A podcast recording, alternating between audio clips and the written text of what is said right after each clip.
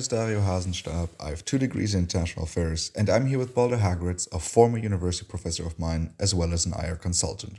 And together, we're bursting the Western bubble. Today, we will analyze how to understand self determination through the lens of the Western bubble. Because while Western societies have many strengths and significant weaknesses, in order to analyze these, we use the concept of the Western bubble. If you would like to know more about this concept, how this podcast started, or who we are, make sure to listen to our introduction episode. Hi, Balder. Why are we speaking about this topic today? Why are we speaking about such an abstract concept of self determination? Hello, Dario.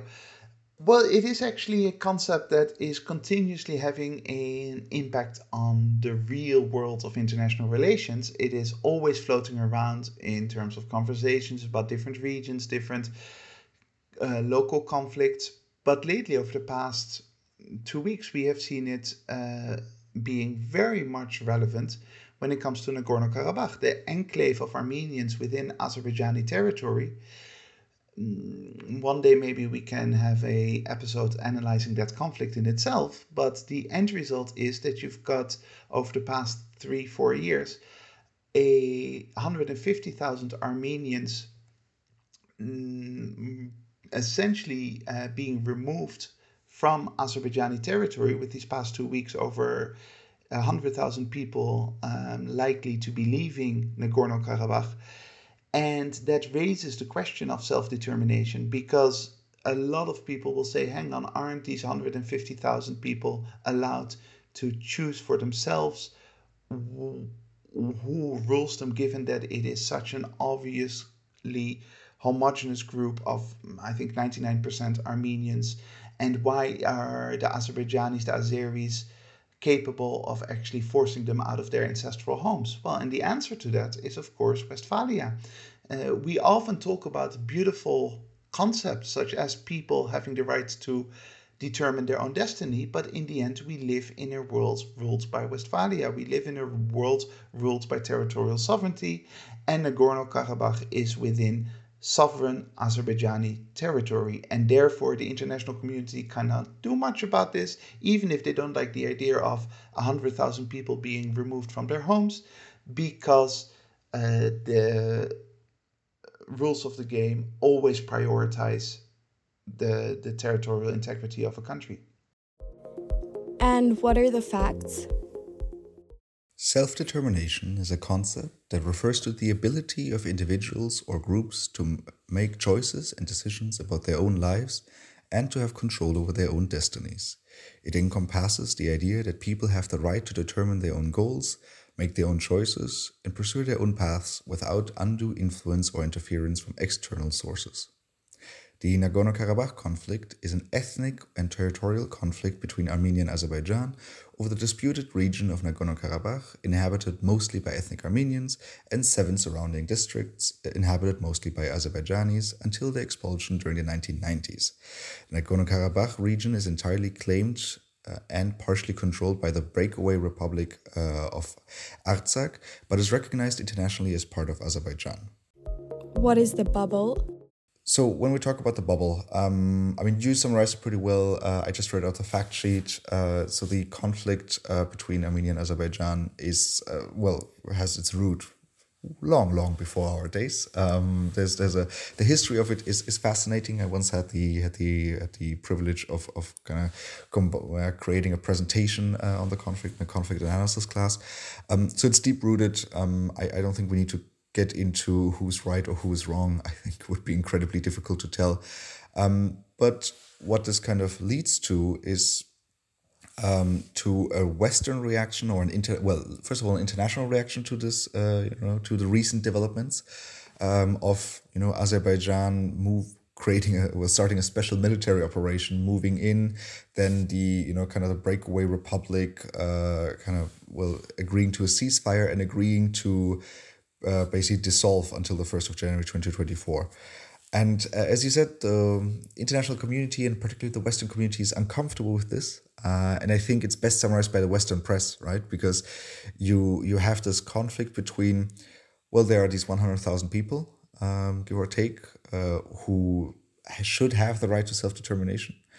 But at the same time, uh, the United Nations uh, accepts you know that territory as Azeri or Azerbaijani territory, which makes it a bit uncomfortable uh, to to the West. Um, and yeah very very confusing. You you don't have usually when it comes to these international crises you have the the western media speaking with kind of one voice right? With either condoning it and criticizing it or expressing sympathy on something. Here you don't have this it, it, it's very interesting the way you phrased it in terms of oh um, they should have the right of self-determination. And i think that's that's that's a very good way of putting it in terms of our intuition often is hey here you've got a people who feel oppressed. Whether they are oppressed or not is a different question. That's that depends on each specific situation.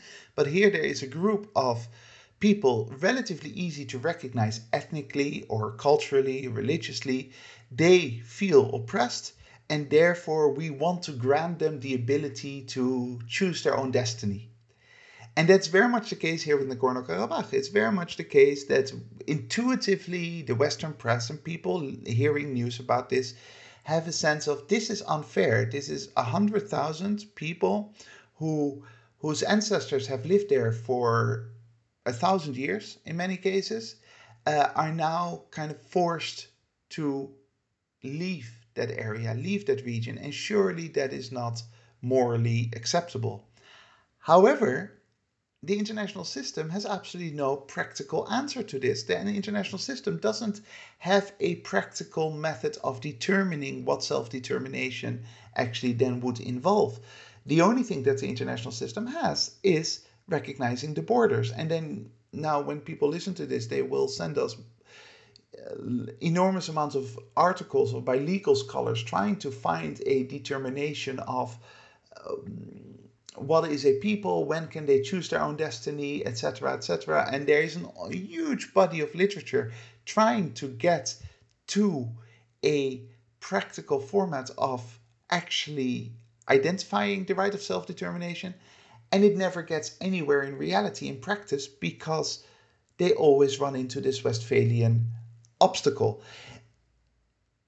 even more so and i'm very happy that you point out that it's not about putting the label bad guys or good guys on here. It's important to remember that in the early 1990s, both sides essentially engaged in this type of ethnic cleansing, where uh, from um, Armenia there were about 700,000 Azeris who were being expulsed, uh, who were being essentially pushed out of Armenia, and there were about half a million Armenians who were being pushed out of Azerbaijan.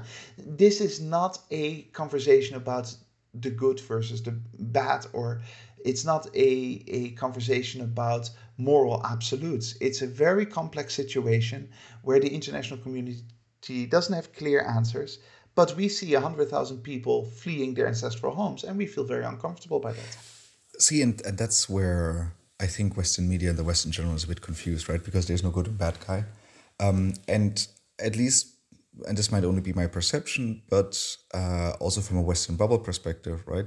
There is a bit of more sympathy towards Armenians because you know Christian, um, Azerbaijan support by Turkey. We're feeling uncomfortable with Turkey. Azerbaijan's also a dictator. Well, you know, according to the Western definition. Um, so I think we, I think in general, the West will feel a bit more uncomfortable with Azerbaijan um, and more comfortable with Armenia. And uh, I, I think especially in the past few years. Uh, so basically, the, the, the conflict was basically kind of frozen. Well, I mean that, that's a difficult term. My my conflict professor is probably is probably having chills uh, run run over their back because I just used the term frozen conflict. Um, but I think it's most people understand what I mean. Um, so so you had this kind of frozen since the nineteen nineties. Um, and in 2020, it kind of flared up again, right? In a and and that was mostly because of Turkish drones, you know, and Azerbaijan making a lot of money with gas and kind of increasing its military. And you had the the shift, uh, no, the, you had the scale shifted in in favor of uh, of Azerbaijan for the first time, where I remember, uh, especially especially in the those days of 2020 of the conflict, I thought I mean, in general, I see the problem with uh, military aggression. However, according to the United Nations, this is this is Azeri land, right? This is recognized by the United Nations that this is Azerbaijan. So I theoretically, you could see, you know, a UN justified way of of of reclaiming reclaiming the land for Azerbaijan. Absolutely, which is exactly why you have such a uh, almost un, unnoticeable reaction, almost a very mild reaction by the international community, the West, and anyone else, because in the end, this is an internal affair of Azerbaijan. However weird that sounds, given that it's clear that sort of the victims are 100,000 Armenians, but there is absolutely no mechanism to do anything about it from an outside perspective. And even if you wanted to do something about it, what are you going to do about it? You can't all of a sudden impose in an island, an independent island in one territory, despite all the big talk about the right of self determination uh, that we always have in general. It's always one of those things that, in broad terms, we invoke such a term because it sounds intuitively correct, but once you get to a practical reality, it no longer works. Um, on a quick side note, to go back, there's another important aspect for this conversation that you didn't mention, namely that there was a mild shift in Armenia away from Russia towards uh, the West over the past five years. As a result, Russia, traditionally sort of a protector of Armenia, um, has become a little bit lackluster in its support, to put it like that, also because Russia has geopolitical interest towards Turkey. And that is relevant for this conversation because you have a political interest that determine the fate of peoples, right? You have political interests that determine whether it is actually uh, a case where the international community wants to intervene or not. So when Westphalia gets broken, it is because of international. It's because of political interests. If Westphalia gets upheld, it is because of political interest. There is a huge body of evidence that self determination gets first of all overruled by Westphalia, and if it doesn't get overruled by Westphalia, it gets overruled by politics. And that's very much uh, in evidence here when it comes to Armenia, uh, the Armenians in Azerbaijan. That politically there's basically no support group anymore. A little bit similar to what you see over the past 25, 30 years with respect to the Palestinians. There's no political support for Palestinian self determination. Therefore, um, the Palestinians are left to their own device. So yeah, I like this this flow chart you just create, or this um, I think you could also call it a, a broken game of rock paper scissors. Um, that uh, Westphalia beats self determination and global politics beats Westphalia. However, self determination in this case doesn't beat global politics. Um, I think I, I, think this this can this can be summarized as maybe maybe the thesis of this episode. Uh, before we move on to to kind of self determination, talk about it in detail. There's one more thing that uh, I thought um, was important to discuss, and that's uh, that's the term of ethnic cleansing. Um, right, because so we've, we've now used it uh, both, you know, a couple of times uh, with regards to this. And ethnic cleansing is one of those terms that I always feel a bit uncomfortable with, uh, just as with genocide and with human rights, right? It's one of those vaguely defined terms in, in, in international relations. Um, it is defined by the United Nations, right? Uh, where it, it, it basically talks about, you know, the the either forced or kind of threatened to forced uh, expulsion of an ethnic group from a certain area. And um, I think that the, the term ethnic cleansing in itself makes a lot of sense um, to use, right? And especially uh, with in the context of the Balkan Wars. However, because of that context, there is that word carries a certain weight, right? At least for me, when someone talks about ethnic cleansing, I immediately think of soldiers basically running through towns, pushing out, basically checking passports, right? Pushing out everyone who's not of a certain ethnicity, pushing them out. And, you know, if, if they're having a good day, they're just sending them away. If they're having a bad day, they're killing them, right? So that's mm, at least the images that ethnic cleansing evokes. And this is something, this is a conversation we've had before, right? It's the same with the, with the, concentra- with the, with the re-education camps in Xinjiang which are often referred to as concentration camps, right? Especially as a German, for me, the term concentration camp carries a different a different meaning. Um, and this is an interesting aspect of this conversation, right? Where I think there's definitely an, an aspect of ethnic cleansing happening because people currently are fleeing that area en masse because they are worried. They're really generally scared and probably for the very right reasons of the well, of the treatment they will be receiving by the Azeri authorities. But then ethnic cleansing as a term here, you know, it's uh, it's it evokes other images, and I, I'm always a bit worried about the politicization of then these these these images. You've always been very consistent, know, in in um, right in rightfully pointing out that we have to take good care with terms, and the concentration camps is a very good example. Um, before the episode, we, we also briefly mentioned the word apartheid as, as, as one of those terms that gets thrown around, around willy nilly without actually taking care of what it actually means. The problem with the word ethnic cleansing, even though it certainly, and I, in the case of uh, right now, the Armenians, it, there's no evidence that the Azeris are actually pointing their guns systematically. There, there will probably be cases in villages of that happening, but um, there is no official policy by Azerbaijan to point the guns at the Armenians and say, now you have to leave. I think the formal policy is you can stay, but this is Azerbaijani territory. But this is exactly where uh, I think ethnic cleansing still kind of applies because how do you define it? If your definition is simply unless a, point, a gun is pointed at you, it's not ethnic, ethnic cleansing, then we need another term that describes this very same process. Because those Armenians right now in Azerbaijan know that if they stay, life is going to be tough. Even if no one tells them or threatens them that that's going to be the case, right? And I've got the definition here of uh, the UN and uh, taken over by the European Union, which, which is a bad definition because rendering an area ethnically homogeneous by using force or intimidation to remove from a given area persons of another ethnic or religious group.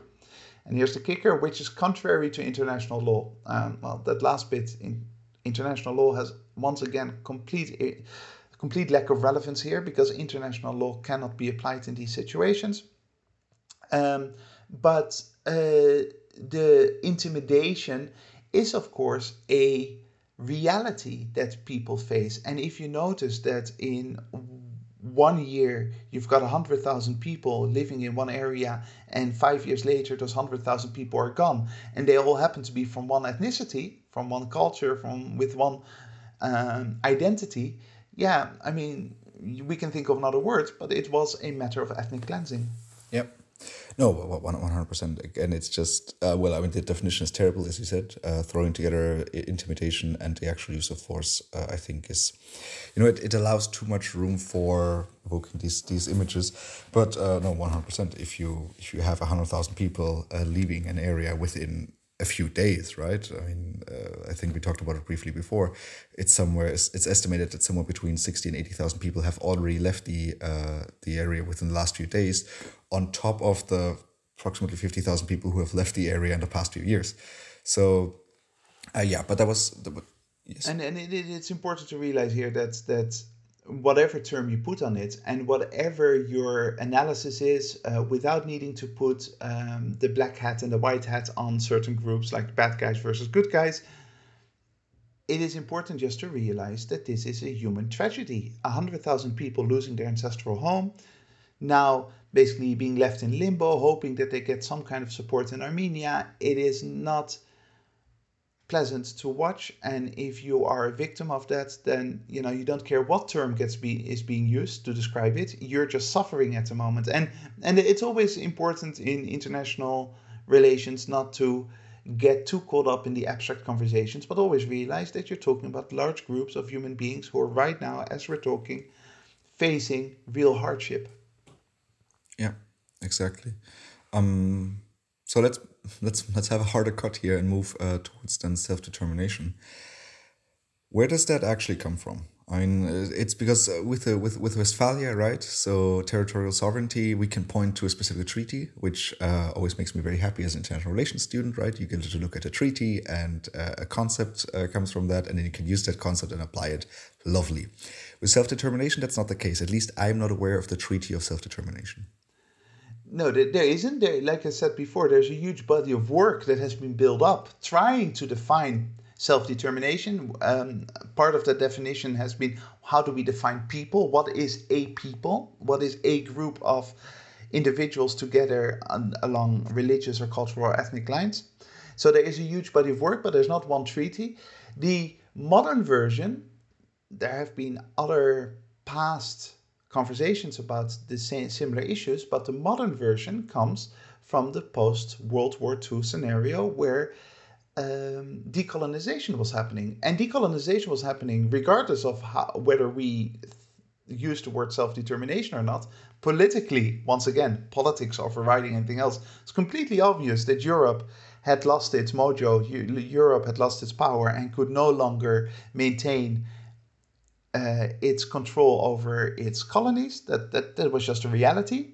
Um, had nothing to do with philosophical conversations, but that in order to put that into a broader moral context, the idea of self determination was introduced into the literature. And this is one of the reasons why the UN Charter puts emphasis on this, and uh, why an awful lot of documents in the 1940s and 1950s invoke this term self determination, basically to say, okay, you had a bunch of white dudes controlling sub-Saharan Africa. Obviously, that doesn't make any sense. They they don't belong there. They shouldn't have shouldn't have been there in the first place. They need to get out.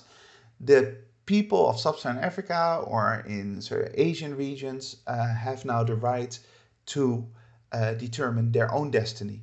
And, and so it was almost basically putting a framework around a reality that was happening anyway. Now, if you then fast forward to the 21st century, decolonization is no longer a thing. I mean, you know, there's still, still Gibraltar and Ceuta Melilla and some other uh, places like that, but colonization is no longer part of the discussion, really. However, um, now it is being applied to the rights of indigenous populations. But once again, what you see is that indigenous populations have a fight already happening. They are already standing up for their interests, for their concerns. They feel often neglected or sometimes even oppressed in certain countries. And they now invoke this idea of self determination accordingly. But once again, it's politics coming first and then putting a vague concept such as self determination on top of it. The way this sounds, it reminds me of autonomy, right? I, I think, I don't know, let's see if I can make that claim that uh, the modern day version of uh, self determination would be autonomy.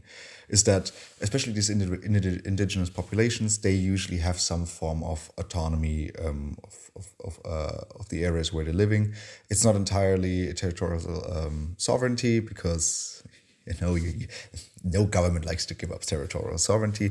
But I think that autonomy, you could make that claim. And I mean, this goes back to uh, to Armenia, Azerbaijan, where you have that autonomous, you had the, the autonomous region, um, which was kind of which is a compromise, right? It's kind of a limbo between sovereignty and self determination. Let's let's create autonomy. I, can can I make that point?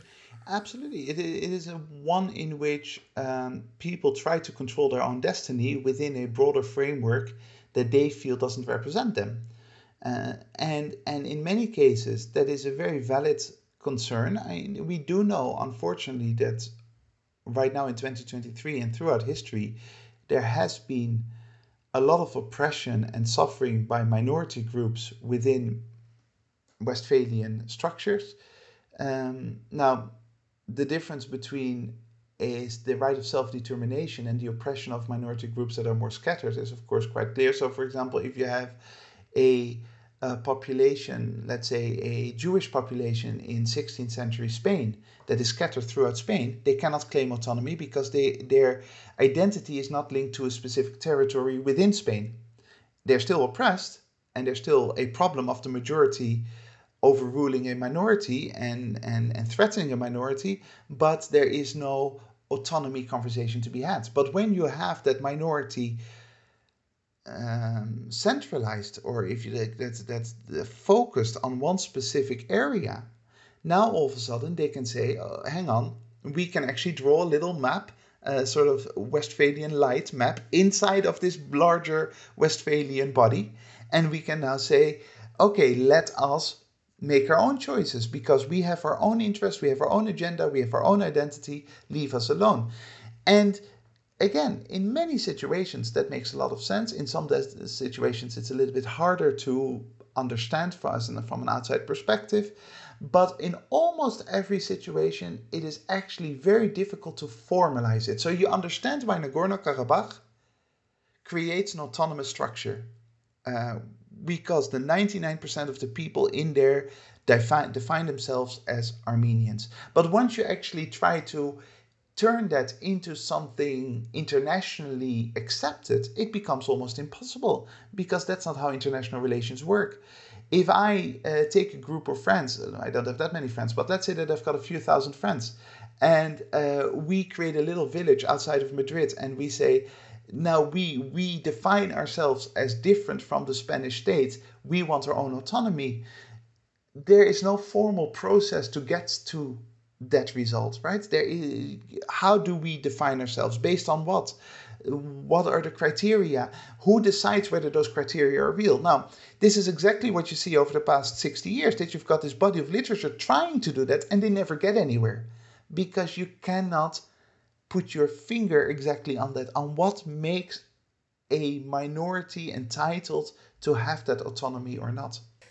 I, I think I think this example, um, as as unrealistic as it sounds, is actually very good because sometimes you have to take things ad, ad absurdum, right? Where you have to where you have to push the line because if you want to have a definition, you need to have a line. So as you said in uh, Nagorno Karabakh, you have ninety nine percent uh, Armenians. Um, so I think the majority, you know, if you, if you were to ask 100 people, they would say, ah, yeah, they should have, like 100,000 people, 99% homogeneity, I think they should have the right for self determination. Okay. What if it is only 50,000 people and only 70% homogeneity? Um, that's a bit different conversation, right? What if it's only 51%, right? Uh, let's, let's push it into the democracy question, right? If it's 51% and let's say 100,000 people, mm, is that self determination? And, and then to make it even more complicated, uh, how do you even define ethnicity? Is it based on who your ancestors were? Is it based on how you identify yourself? Is it based on um, your religion, culture? If it's ethnicity in terms of genes, well, now you're going down a very slippery slope. Uh, so the fact that we can safely say 99% of people were not anymore, but were Nagorno Karabakh Armenians, that is also really a vague term once you start start actually getting to the nitty gritty detail of it, what you will see is that if you have an opinion poll among those people, 99% will define themselves as Armenian. But hey, if my, me and my friends um, all of a sudden define ourselves as Baldarians, uh, then um, who, who, who is to say that that is not the, its own cultural autonomous group, right? Now, again, to be fair, to avoid people sending in angry emails, there has been this huge body of literature trying to actually get to answer this question. But it is a question that essentially has no answer despite all the best efforts out there. Yeah, the keyword is trying academia. You tried, and I don't think you have succeeded. Um, let's let's take this to the Western bubble aspect. I feel like self determination is similar to to other concepts, right? It was I mean, it was created during uh, during decolonization and somehow the West has also taken over that, right? Where self determination is a Western obsession, yeah, to an extent. And particularly because um, you can also introduce this in your daily life, right? I have the right for self determination. I have my own free will because we value the individual more than the community. It, it goes very much along those lines of other concepts like human rights and all that. So, decolonization was going to happen, but we put a label on it to give it some kind of uh, philosophical justification. Um, the idea, you know, even if no one had ever thought of the concept of self determination, sub Saharan Africa would be independent from Europe in 2023. Self determination has no impact on there. But we like to have these concepts because it gives a moral stamp on political interests and it provides some kind of I don't know mental clarity to why the world works the way it works.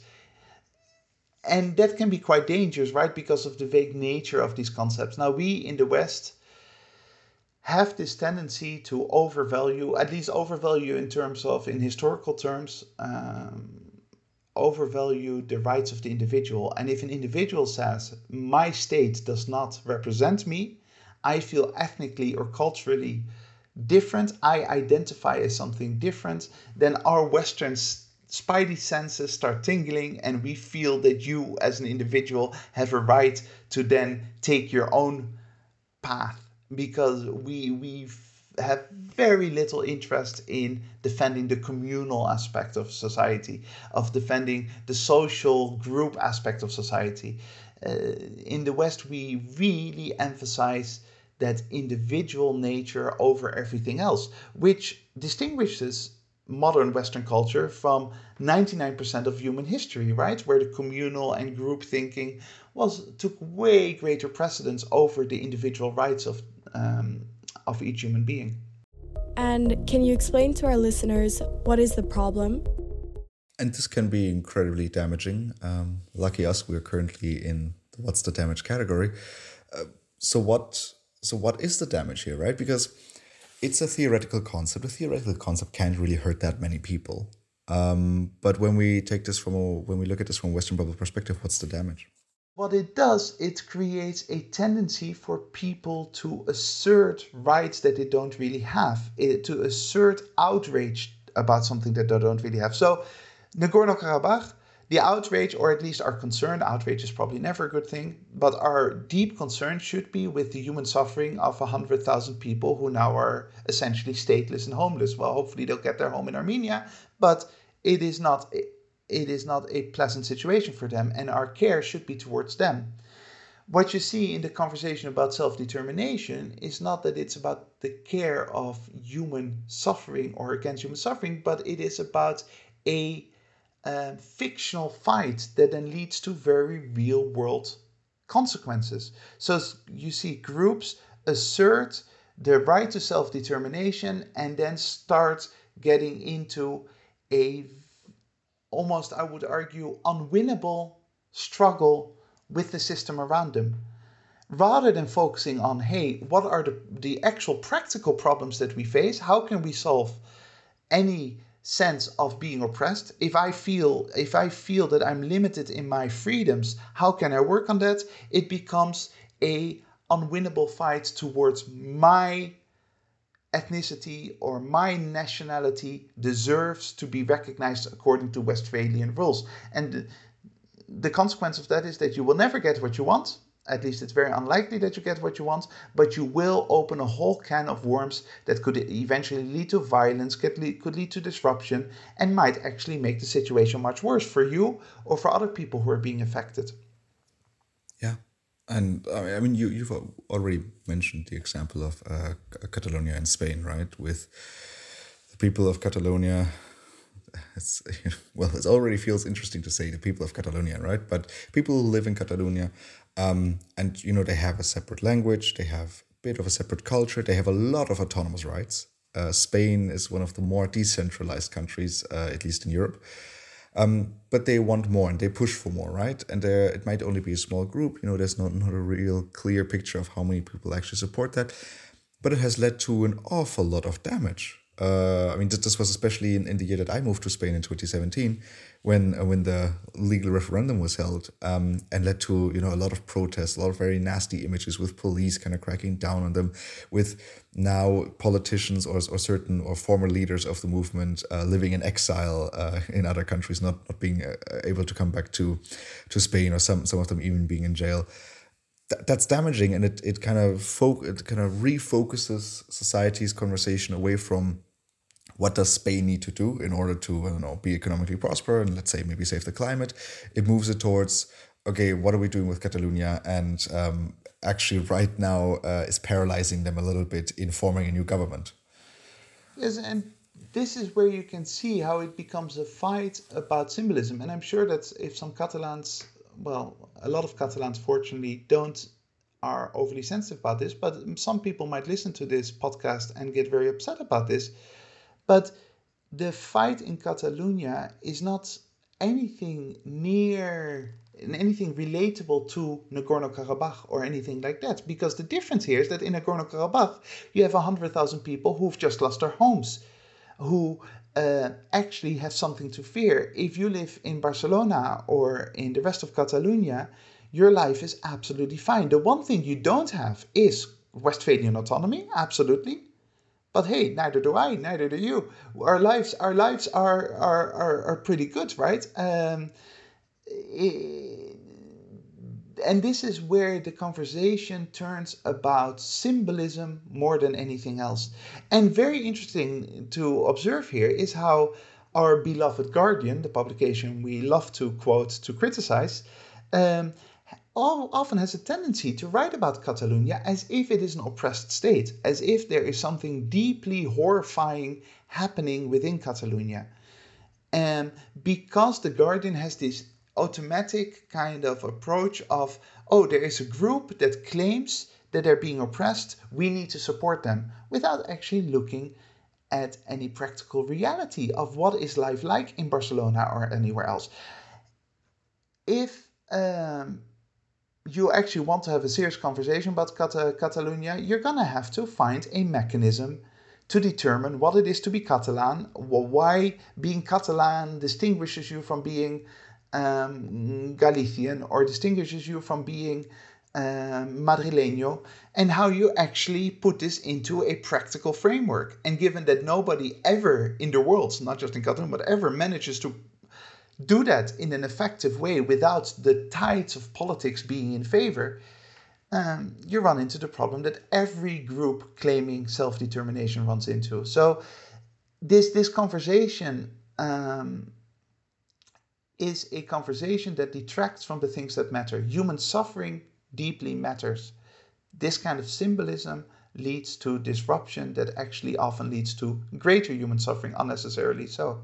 I, I must point out there here that um, a very long time ago, I was invited to a conference in, in Catalonia and um, it was supposed to be about Palestinian people, and it turned out to be basically a conference that equated the plight of the Palestinians to the plight of the Catalans, as if these were similar because both were two groups who did not have the right of self determination according to the narrative of the conference and I was absolutely horrified by it. Uh, the idea, the the, it, I mean, I try not to get outraged in life. It's it's not a productive um, state of mind, but it is horrifying for anyone to compare the situation of Catalonia to the situation of the Palestinians. It is so outside of the realm of reality, and the only way that can happen is by um, just clinging on to such broadly, vaguely defined concept as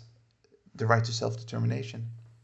Yeah, uh, the situation is exactly the same. Of course, I mean, if you have have you looked at Barcelona? I mean, it's um, it's insane. It's, I, I don't. But but this is what these concepts do. It, it, it, this is the problem with these kinds of concepts. It creates such a warped image of reality. Um, and any Catalan who feels that they're in the same boat as the Palestinians need to go and visit the West Bank or Gaza and then come back and tell me with uh, with their eyes looking at me that, that, that, that Barcelona is the same.